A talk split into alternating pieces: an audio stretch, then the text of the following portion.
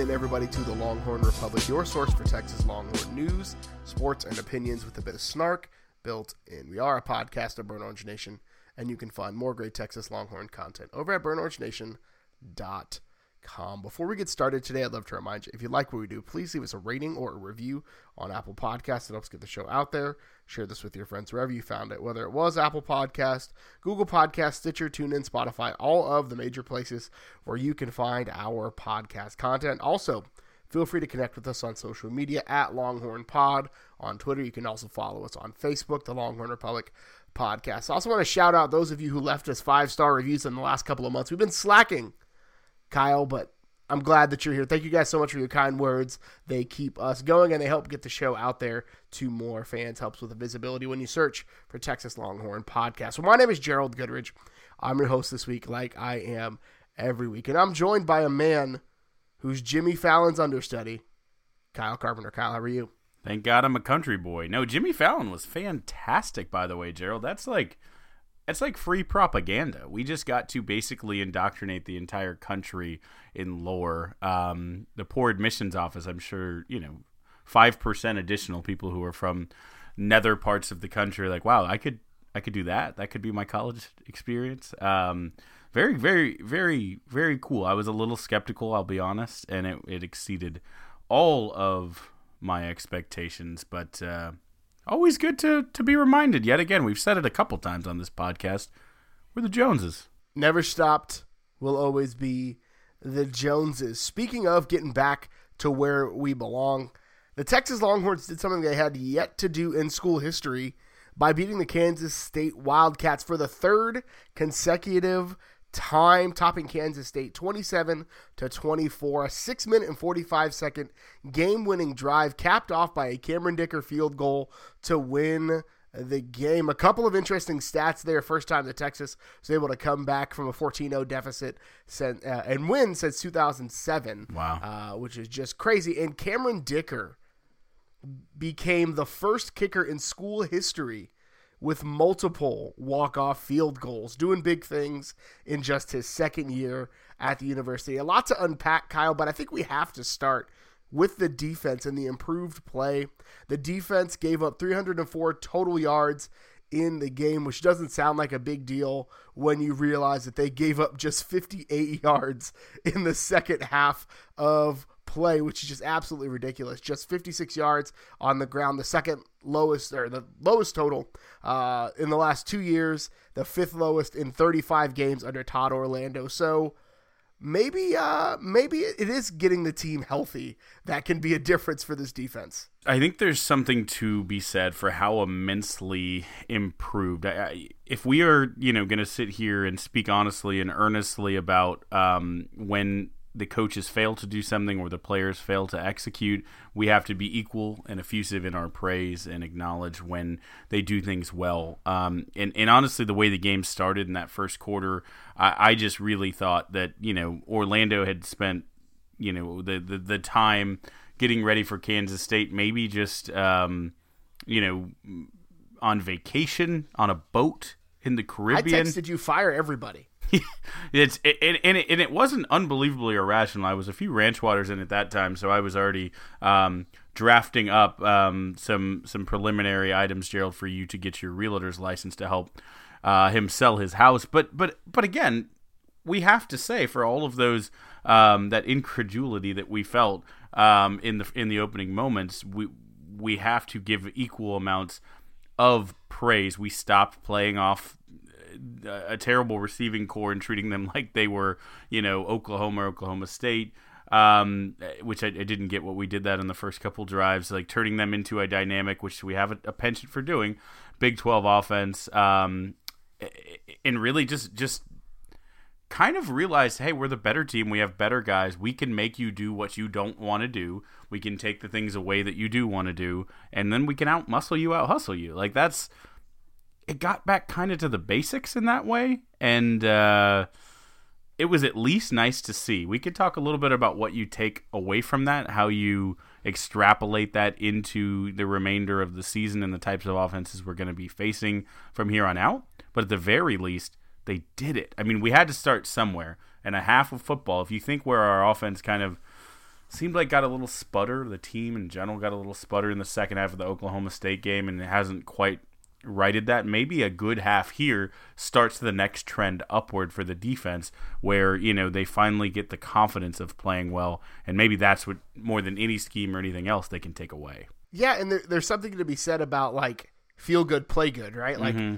that's that is something that is often overlooked, but is a real thing in football, like or in any sport. When you start to doubt yourself, when you start to overthink things, when you start to doubt your ability, that's when you make mistakes. And so, uh, the, and the coaching staff talked a little bit about it, like the confidence in this team and, and the quiet confidence that a guy like Caden Sterns brings when he's back there. Uh, and and it's great that you didn't hear Caden Sterns' name at all on Saturday because, well, he he plays free safety, so you're not supposed to hear his name. Like that's when when you free safety's doing their job, you uh, you don't necessarily hear about them all that much. And so, like the adjustments and realizing again, Orlando caught a lot of and deserved crap for the last two or three weeks for not making adjustments and not really being able to do much. And he didn't he not only was able to shut down Kansas State on the ground, which is something that we did, we just assumed would not happen, but he made halftime adjustments and put his his defensive backs in a position to make plays where like you mentioned, they were playing off, and Skylar Thompson had a career high day in the first half, finding the soft spot underneath the zone. No, you're bigger, you're faster, you're stronger than these guys. Get in their face and make them beat you one on one, and make Thompson put it in the tight windows, and he couldn't do that. He there was no way he he started the game 13 of 17 for 217 and two scores, and finished the game 17 of 27 for 253 and two scores, meaning in the second half, after Texas adjusted to the press, he was 4 of 10 for 36 yards, which is nuts. Yeah, I mean, and, and, and, and that's that's exactly how it should be, right? Like when when we talked about the our our kind of predictions for the remainder of the season, I think people listeners kind of get the feedback that wait, are, are Kyle and Gerald just idiots? Like Kansas State's clearly a good team. They beat OU. By the way, the biggest thing we won this week was a transitive uh, Aggie win over OU. Baby, you just just uh, suck on that. Uh, Sooners, but um, but no, I, I, joke. Um, but but truly, I think the way that their offense was set up, the type of game they like to play, is as we've said, the the system that Todd Orlando has had success traditionally against a running back who is not you know the tiny, shifty, untouchable um, guy who gets lost behind the line, but is you know just a, a kind of a, a, more pure. We're going to try to outmuscle you uh, run game. They they were able to able to stifle that. A quarterback who's who's mobile, who's quick, but but really not to you know change the game there, and isn't an elite. You know, if you give him seven seconds, he will pick you apart, Joe Burrow style. Um, so I think we had high expectations because this is what we expected. We thought that this would happen. And again, that doesn't take anything away, but when we talk about what this means for the remainder of the season beyond just the, you know, the the, the kind of chest pounding you're doing that makes you feel good and gives you confidence and gives you maybe another extra step or you come downhill a little faster because you're feeling good, sure, those things. When you take it and you think about what does this mean for Iowa State, Baylor, Texas Tech, I don't know that inherently we're going to get, you know, f- 36 yards and a half from any quarterbacks the rest of the season. I, I think this was this was the the end of that until you know probably next season when we play some some early preseason or not preseason but non conference uh, games. So I mean, let's see how it translates because I still think our corners you know had some issues. Um, in the first half and in the second half was fine. Our safeties took some bad angles. Our linebackers really didn't didn't help the way I wanted to. Our our defensive line was good. I will say that I, I was I was pleased with uh, pleased with our defensive line quite a bit with Sweat, Ojomo, obviously Coburn's my dude, but um, I, like I said, I, I remain a bit skeptical that this defense anything is fixed other than injuries. People are healthy, and that's fantastic. And I would love to eat crow. I will come back on this podcast and eat it if if they just truly get healthy and that made all the difference. No one would be happier than me. Absolutely, and, and I think one of the one of the differentiators that we haven't talked about yet, and you mentioned it, is Texas got more pressure than I think they they've Mm. been able to get all year. And I think part of it is due to the press coverage and kind of forcing receivers to make a move, make a cut, try to lose a guy. And I think just the defensive line and the defensive front played as good as I've seen them play in probably four or five weeks. Uh, and and just again, we're gonna we're gonna just refer back to last week's firing Smokey. Uh, I would have been spot on if you hadn't made me specify which players. Texas comes away with three sacks. You were. Uh, which with uh, Sweat, uh, Dele, and uh, a half sack each from Graham and Foster, which was just a fun play to watch. By the way, love seeing B.J. Foster out there playing fast and uh, fast and wild, which is always fun to watch. I think the other thing that was a differentiator was Texas's ability to get off the field.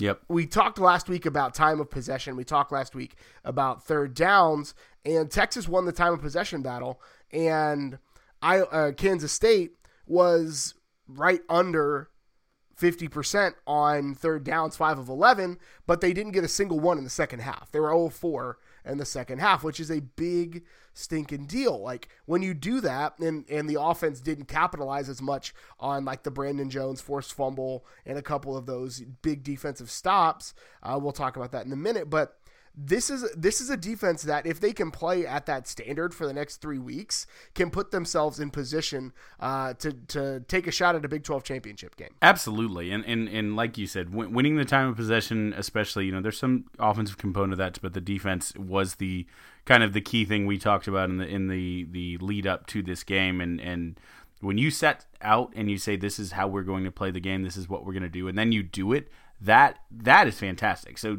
to you know golf clap if you can hear it for the coaches for that. I mean, they they took the number 23 rushing offense and didn't let them do, you know, what they do and they took the number 3 time of possession team and they they got them off the field. So you can say nothing, you can have quarrels with with some of the plays, you can have quarrels with boneheaded plays again, Jalen Green, that's just not a just not what you want to see. Just just a just a real real real bad bad play, and I hope the coaches let him know that very profusely. But you know, Yancy's gonna get some fun with him. I it, there are moments I wish we still had the pit um, from from the Moorer days, but uh, but yeah, it's. Uh, they'll learn. Those are dumb mistakes. You can you you know you learn, but uh, I I think all of those things aside, when you say this is our game plan, this is what we are not going to let them do, and then you're successful in that, that is a win regardless of the opponent, regardless of anything else, that is a win. And so, in that sense, I'm cautiously hopeful um, that that this is that that turning point. But uh, again, I need to see it. I need to see it consecutive weeks. I need to see it against a team that's going to have uh, a, a, a very hearty desire to throw the football. Yeah, and I think we'll we'll see that more on Saturday. We'll talk uh, more at length about that in, in our Thursday preview show coming at you again on Thursday. We preview the Iowa State game. And you mentioned, Kyle, you know, the defense has to get off the field to win the time of possession battle, but the offense also has to, to put together some drives. And so the offense put, to, put up a pretty solid performance against a Kansas State team that generally one of probably the three best defenses in the conference, I'd go ahead and say. Probably, I mean, you've got, I'm trying to think, TCU, Kansas State, Iowa State, maybe. I'm trying to think of who has a better. Sure. Those, those two like the three best ones. Uh, but 477 yards, 263 through the air, 214 on the ground. The Yep. third 200 yard rushing game in the season. Which again, I've got some uh, just some fun stats for you about that, Kyle. So under Tom Herman, take a guess how many 200 yard rushing games Texas has had. I bet not a ton. I'm going to say five, six. Under Tom Herman, they have had seven Okay. 200 yard games. And I excuse I misspoke a second ago. They've had four this year. Yeah. Four 200 yard rushing games this year, three in the previous two years. So Right. maybe Texas has found its identity as a running team. Sure. And Keaontay Ingram probably has made us both eat crow. Hmm. Looked like the number one running back, looked like the guy that we expected him coming out of Carthage High School. Yep. Looks like that knee is no longer sore no longer giving him some trouble. Nice explosive burst. He went slow to go fast, as they would say in the business parlance that you and I have to use in our day jobs.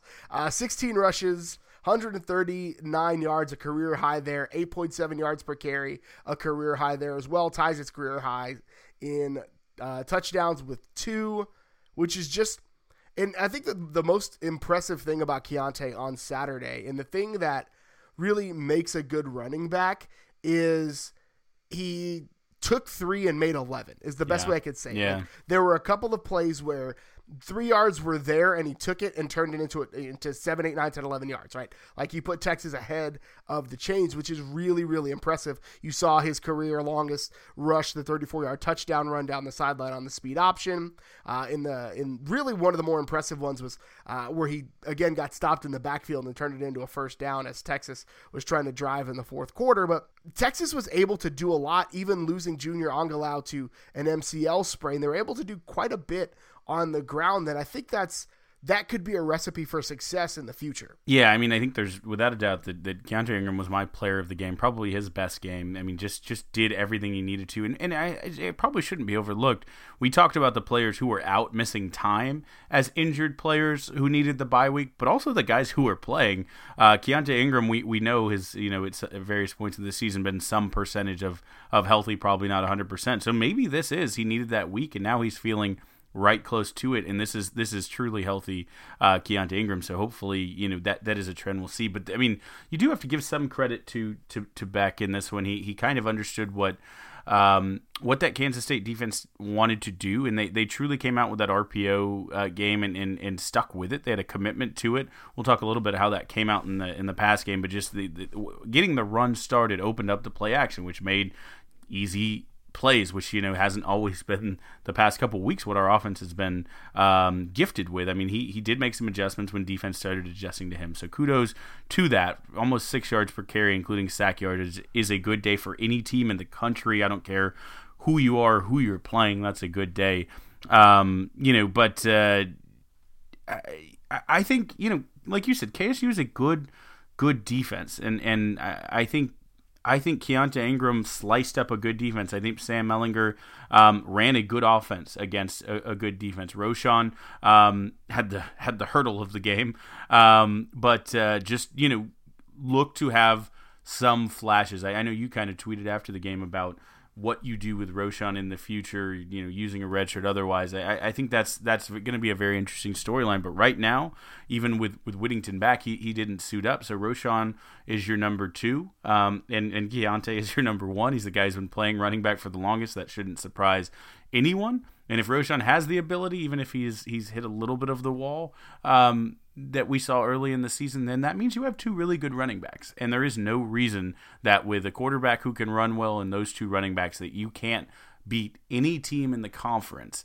uh, any defense you're going to see the rest of the year with that as your MO, especially if the offensive line goes out and executes what is their strength. Honestly, they are a, a really, really good run blocking offensive line. This offense, the the Beck Herman offense, looks better with a play action option. Yeah. Like, Yeah. and, especially the the run pass option that Texas ran really really well on Saturday. We saw uh, Sam Ehlinger kind of do what he needed to do. Uh, it was a good, not great performance. Is how I have it in our show notes. Uh, 22 of 29, incredibly accurate through uh, an interception. Uh, that in a bad spot he looked like, at least from my armchair quarterback coaching, kind of locked in on Duvernay early, wanted to mm-hmm. force the ball to him. He had both 25 and 85 open as a check down and along the sideline. So that is that's a bad look. I think maybe Ehlinger's just not used to having other options, but that's a whole nother conversation. He looks solid, uh, but the guy who really helped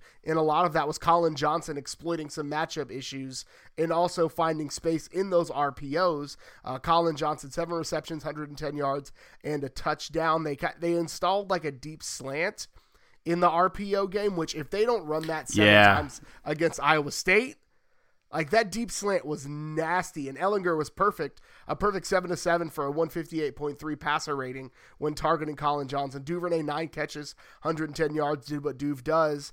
The receivers and their ability to find space, especially with Johnson now, he's uh, could be slowed this week due to another hamstring injury. And again, we'll talk more about that on Thursday. Uh, the receivers played a really really good game.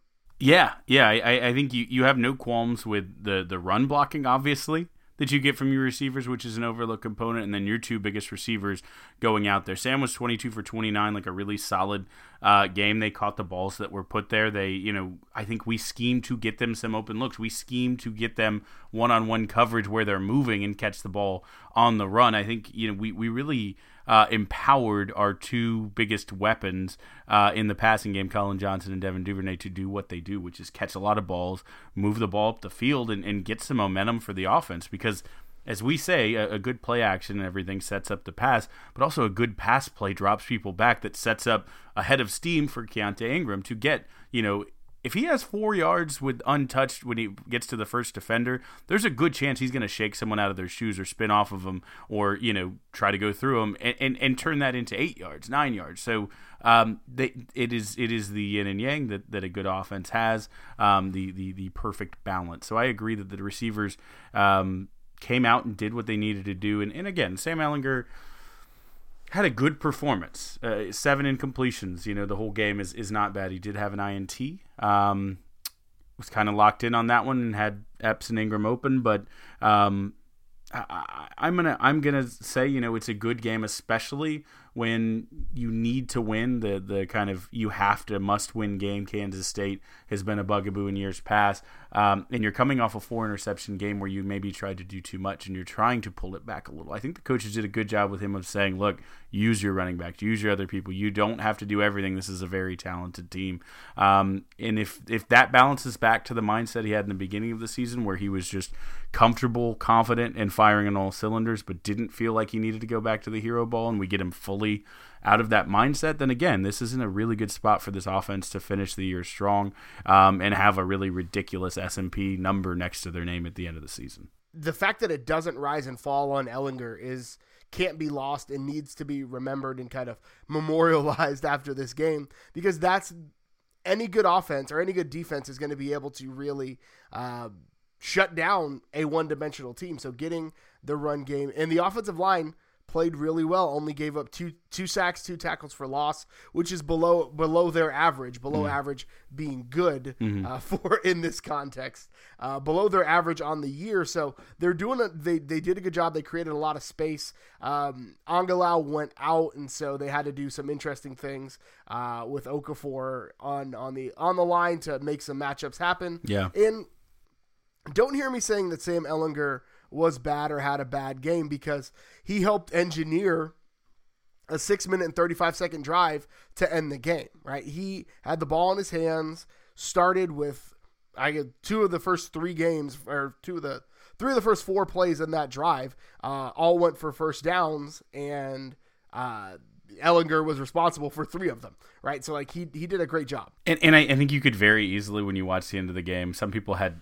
issues, questions about the clock management decisions, but you very easily could add another touchdown onto Sam Ehlinger's stat day, and all of a sudden the same line is like, oh, pretty good day. You know, it feels a little different if, uh, and he very easily could have had that touchdown. He he had to intentionally not get it. It felt like.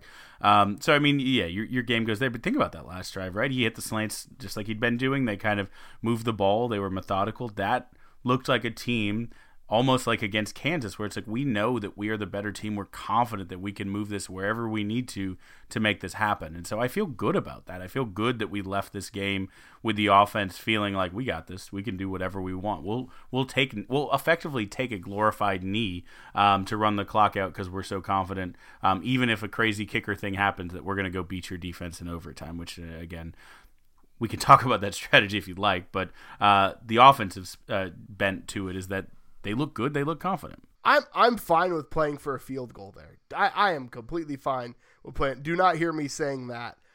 Don't put your quarterback in a position to get hit. Yeah. If you're gonna if you're gonna center it and and clock it, then just center it and take a knee.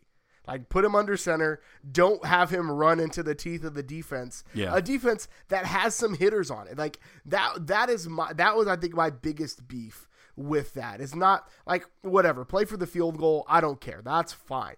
But don't put your quarterback in a position to take hit after hit. Because you know what Sam Ehlinger does? Take hits. he's going to put his body in there. So put him in a better position. Now we do have to talk about the special teams. Dicker went two of three. He uh, pushed a fit. Was fifty two yarder? Yeah. a little bit, a little left, but he made he made them when it counted. Uh, Brandon Jones uh, helped you out quite a bit with a uh, what fifty three yard, I believe, punt return that set up a uh, a touchdown a few plays later. Got Texas in the positives for punting yardage or punt return yardage, but then in true Texas special team fashion, surrendered a 98 yard kickoff return for a touchdown to close the game back to three. Special teams has been anything but special this year. it was it was almost a, like a parody at that point. It's like, all right, it's a little on the nose, guys. Like how ridiculous that was. We were so excited. Hey, we've moved out of the negatives. I don't know uh, if you've seen the stats, Gerald, but Texas has now moved all the way, all the way up to 116th in the country.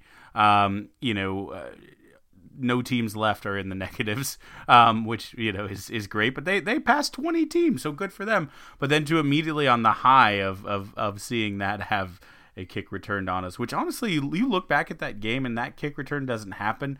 Texas had a chance to put the foot on the throat, and maybe you get two more touchdowns in there, um, just because the momentum is so in Texas's favor, uh, and you don't, you know, settle for the field goal. You just go ahead and go down and score. Um, that could have been an entirely different game. That could have been a much bigger than just a seven point swing. But hey, they won. That's all that matters. But again, Texas isn't going to have the chance every week, and they have to win out the rest of the season. They're not going to have the chance every week to give up a oh my gosh, I wish I had that one back touchdown um, on special teams or otherwise, and, and and still assume and know for sure that they can win the game. And Herman mentioned it in his Monday press conference a little bit.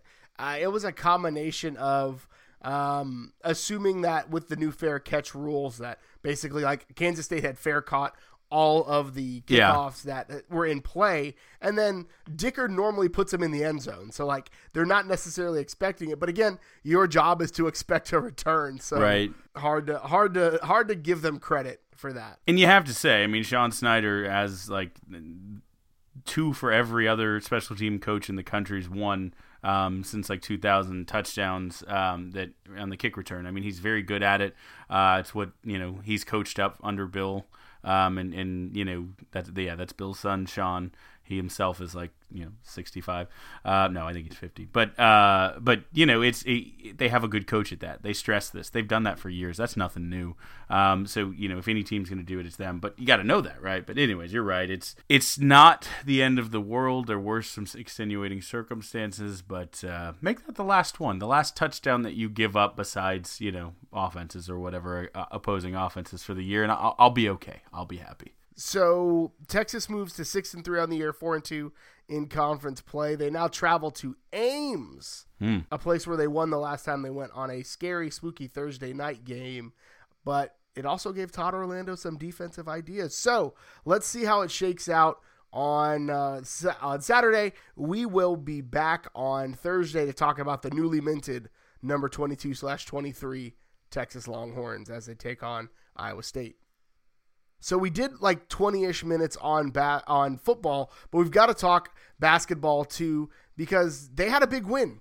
So they opened the season with a win against Northern Colorado. We're honestly not going to talk about that at all because that's what you expect. But then they went on the road to take on the Purdue Boilermakers in one of the best av- uh, venues in college basketball there is, and came away with a 70 to 66 win, starting the season 2 and 0, beating a top 25 team in Purdue. Uh, this is, Kyle, the first time that Texas has beat a ranked team in football and basketball on the same day and did it in pretty impressive fashion. Like it was.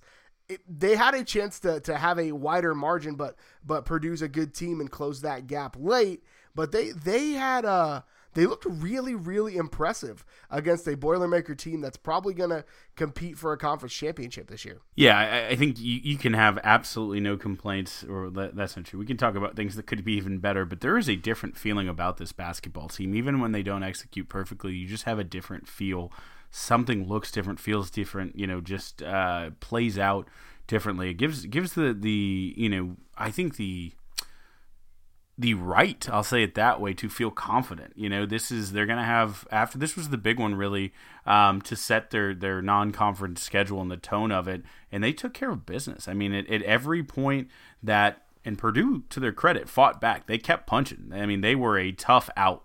Texas would get up and get a little run and say, okay, maybe Purdue will fade back. No, they came back, and Texas continued to fight. And that's the thing, almost more than any specific specific stat um, was just the just the fight, you know. And so far in the first game, you know, I know we're not talking too much about that, but you had um, you had a career uh, high day from Andrew Jones, putting in 20 points, which was incredible. We don't didn't ever believe that that was going to be what he did every single night, but it was incredible to see. Then you come into this game where you have Matt Coleman basically playing the best game I've seen him play in burnt orange with 22.7 assists and four rebounds again, I don't know that Matt Coleman can do exactly that. Also, only one turnover to go with that. I don't know if he can do exactly that with that efficiency um, and really get it going in all parts of the game like that every single night. If he does, watch out. Like if if that's who your point guard is, then watch out. There's no reason Texas can't contend for the Big 12 championship.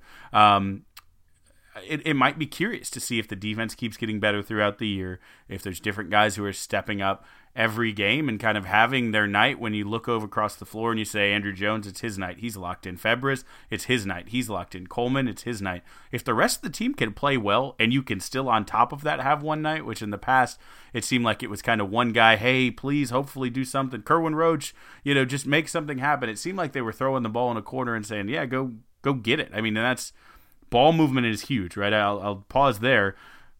Texas had 18 assists 75% of their baskets came off assists. That's San Antonio Spurs' beautiful game, ball movement type stats. That's fantastic for a team that has returning ball handlers and should be doing that. That's exactly what we hope to see. Yeah, and especially last year after it seemed like every game, especially in conference play, there would be a five, six, seven, eight minute drought where it's like, have they scored at all this half? Yeah, where yeah. that feeling, and that happened once against Purdue, and and that's bound to happen at least a couple of times uh, in a season. But the fact that they were able to literally bounce back from that and come away with the win, and and for once, at least what it feels like in the last several seasons.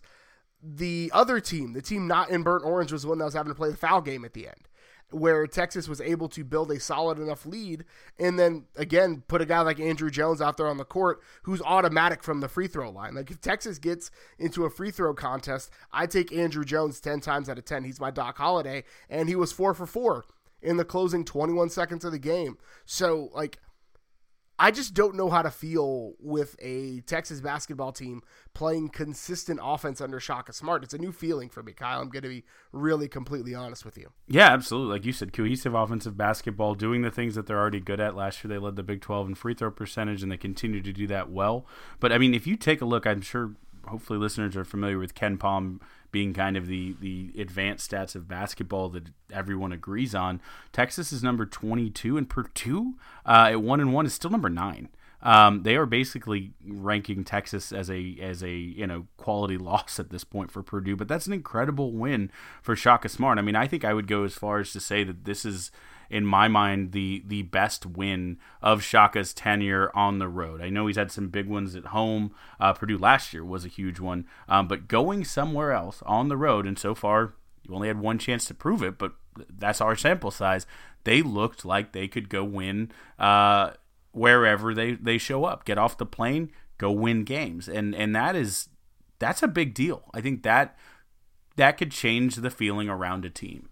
Absolutely, and I think you mentioned it. Uh, it's kind of a good bookend that the team feels different this year, and that is a good feeling. If if I cannot have like the December depression that Texas basketball has sometimes done to me, uh, that would feel really great and be great for our podcast content. Kyle, to be really honest with you, it's tough when we have to go an entire winter being mopey on the air. It, yeah, you're you're absolutely right, man. That this this will. I mean, this guys buckle up because if this team, I mean, they're gonna get their next couple games, California Baptist Prairie View, they play Georgetown, who isn't like what you think of as your dad's Georgetown. They're good, but Texas should should very handily beat them, um, and then most likely Duke because California's not great. Um, if they can beat Duke again, a, a top ten and, and KenPom top ten team, um, they rattle through the rest with McNeese UAB, Texas A&M, et cetera, et cetera. Um, they they could come into Big Twelve play with like a loss. Uh, total on the schedule and a number that's something stupid like 11 next to their name. And buckle up, boys, because Gerald and I are going to be insufferably optimistic if that is the case. We are going to be pumping some sunshine. We are going to be, you know, making new chants for the yak. We're going to be all over the yak attack. Um, we're to be, you know, we're to be Shaka's biggest fans. It's coming. So any of you that are just absolute pure haters, if that starts hop- happening, just, just, just, you know, still subscribe. But uh, don't listen to this podcast because there's to be some, uh, some sunshine optimism to get you through the winter months. It's like what I tell my coworkers that are OU fans: just download and delete. Download and delete. It's all you have to do. If you if you don't like hearing positive things about Texas basketball, just just download and delete. And that's a part of the show where we give some shine to those teams that don't necessarily get the love that they should, and we down the 40 and a team that honestly doesn't fit the description of this segment. Number 1 Texas volleyball dropped Oklahoma 3 to 1. Kyle, it was a mixed success as they dropped for their first set in nearly what, 6 weeks. Uh, but it was still a very successful successful outing. They were like two points or two kills away from not doing that, and then OU rallied late in that third set. Micaya White did what she does: 20 kills. Logan Eggleston, 15 kills, four blocks. Next up, Kansas State and West Virginia at home. Again, if you're in Austin, go to the most fun you can have on campus. Texas volleyball. And there's only a few games left, like you said. Uh, Kansas State, TCU, Baylor, Kansas, Iowa. So just a couple games left on that schedule. Um, I think uh, if you can get those tickets, they're going to be a hot commodity. It's funny that you said a mixed bag. They are very, very, very locked into being the best team on the 40 acres. Um, and I, I, I, would be very curious uh, who who's going to have something to say about that. I, I don't think anybody in the conference has anything to say about that, much less the country, but that'll be fine. Uh, men's uh, men's tennis senior Yuya Ito uh, won the ITA National Fall Championship in Newport Beach, California. Uh, he was named the UTR uh, ITA National Player of the Month for October. Uh, so he is doing good things to close out. I believe the fall season's now over or at least wrapping up for the uh, the tennis team. Yeah, I think so. I think I think they're heading into kind of the winter break here, and and so um, he won the October award. I, am curious. I, I mean, you win the national championship. There's a good chance he could do it back to back for the November award, but the uh, this has only started the the uh, player of the month only started this season, so it has never not been won by a Longhorn because uh, freshman Siem Woldeab actually won September's.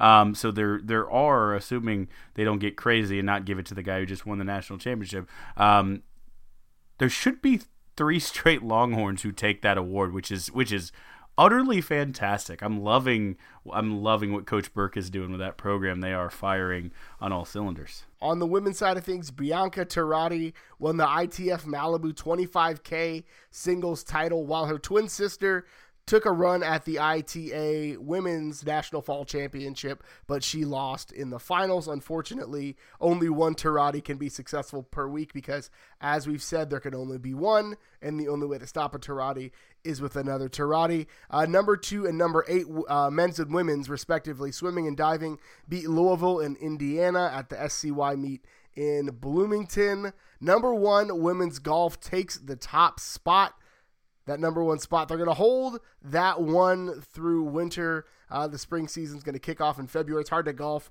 when it's cold outside, so they'll take a few months off. Uh, a lot of good things happening there. Yeah, and, and you said earlier with volleyball, who could come and, and, and you know challenge them to the number one team on, on the 40 acres? Maybe the uh, the women's golf team. And like I said, like you said, getting to hold that for months uh, gives a little extra clout when everyone looks at those rankings. It's Texas at the top, and it's not just the names you knew, the uh, the sophomores who had a, and juniors who had an incredible season last year, but freshman Sophie G named the Big 12 golfer of the month herself. So coming on and, and supplementing that team.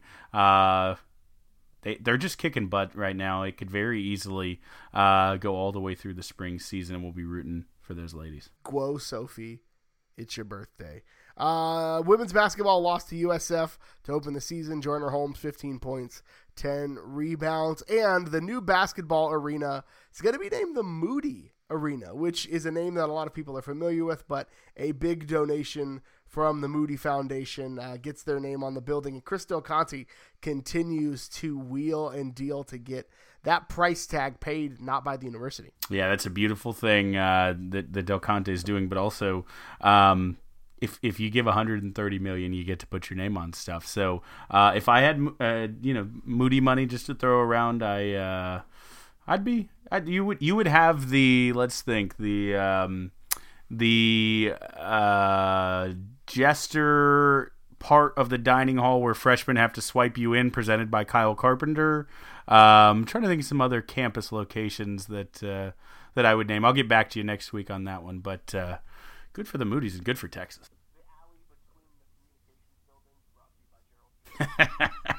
Yeah, I, actually, have you been over there lately? I don't know if there's an alley anymore. Now it's uh, you know, it's it's all redone. It's it's an unbelievable state of the art. The other Moody uh, building on campus is is unbelievably beautiful. I uh, yeah, I forgot. I, I haven't been to that building in I don't know, probably a decade. You should go. But I'm I, I, may or may not have uh, parked in that spot to go to class with my flashers on for several hours at a time, even though it was a uh, temporary spot. But speaking of traditions, it's time to honor one of the best traditions in all of college athletics Big Bertha, and we bang the drum, brought to you by Joe Ruiz. So, Kyle, what are you banging the drum on this week? Uh, well, I'm banging the drum on sweet, sweet memories because you just uh, you just hit me with a nostalgia bomb um, right there, and and and that is that is exactly where where I want to take this back. In fact, I'm going to give 211 years of nostalgia right here, Gerald. According to uh, the Guinness Book of World Records, the the oldest couple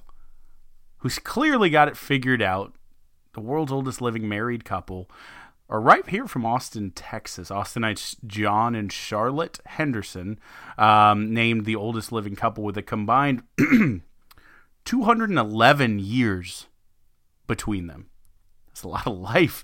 John's a John's 106, while Charlotte, the uh, his young bride, is 105. They were married December 15th, 1939. Their 80th year of marriage. I saw some stats. They were married, of course, during the Great Depression. They went on a honeymoon. You know, it's still a still a, a marriage, and they spent a uh, a whopping seven dollars on their honeymoon suite. Uh, they the the you know incredible thing here is they met at UT in 1934 in a class. Um, he played on the football team. He's the the oldest living former UT football alum. Um, and uh, you know he he played. I believe the uh, the stat was when he was on the team. Coach Darrell Royal. Oh, not coach yet. He was ten years young. Um, while his, while uh, while John was playing quarterback on the 40 acres, they live in Longhorn Village in Austin, a uh, retirement community for university alumni. And man, they are a joy and inspiration. Hashtag goals. They have, um, you know, just about uh, 79 and a half years on me and my wonderful bride, but uh, got to have goals. Alaska and Hawaii were not states, nor would they be for another 25 or so years when these two got married, which is just absolutely incredible. Speaking of marriages, I'm banging the drum on something I'm married to, and that's trick plays. So, uh, Jake Majors, Texas commit, who's going to be a big piece of this 2020 recruiting class, um, his uh, on senior night. His coach got a little creative and, and maybe took some inspiration from the Texas Longhorns. Uh, Jake Majors caught a touchdown pass on senior night in much of the same way that the one Samuel Cosmi did for the Texas Longhorns. And so I I love that this is going to be a thing. I love seeing offensive linemen get to score. Uh, I did not score in my time as an offensive lineman. However, the only points I scored in my entire athletic career was a safety playing defensive tackle. Uh, it was the only two points my team scored that year. We were the worst football team in recorded history. Uh, we we won that game 2 0 thanks to my one safety. But I love seeing the big guys get an opportunity to score. Uh, with the way offensive linemen are built nowadays, you can't call them fat guy touchdowns anymore. They're just big guy touchdowns. So I'm banging the drum on the big guys getting a chance to uh, flash some athleticism out in the flats. Uh, big, I think you're gonna say on big bone touchdowns. Um, baby, Piesman season. Um, no, uh, Gerald, I, I what a, fantastic for him for for Jake. First of all, fantastic for you. Though I did not know that nugget that you once scored 100 percent of your team's points. Um, good for you. You're you are a man amongst amongst boys. Um, no, it's fantastic. That clearly means that Herb Hand has been scouting him, looking at the uh, the, the the tight end uh, bubble screen that that we're obviously bringing to the Big Twelve uh, next year. This I, love it. It's fun. It's the type of stuff that that that you know goes out of the norm of football, and there is no one in the stadium who doesn't enjoy a slightly larger guy touchdown. Hefty Holland. That's what we're going to call it. But that's all we've got for you this week. What a beautiful note to end it on. Kyle, where can the good folks find you on the internet? Oh, you can find me on Twitter at Kyle Carpenter. You can uh, follow the Texas Pregamer on Twitter at Texas Pregamer. You can follow me on Twitter. I am at GH Goodrich. Follow the show on Twitter at Longhorn Pod. Shoot us an email longhornrepublicpod at gmail.com. Thank you for all the replies of Texas we got this week. We'll probably bring some of those up on our Thursday show because they're honestly more germane to that. But thank you guys so much for tuning in again this week. And until next time, hook 'em. Hook 'em. I wish I could be married.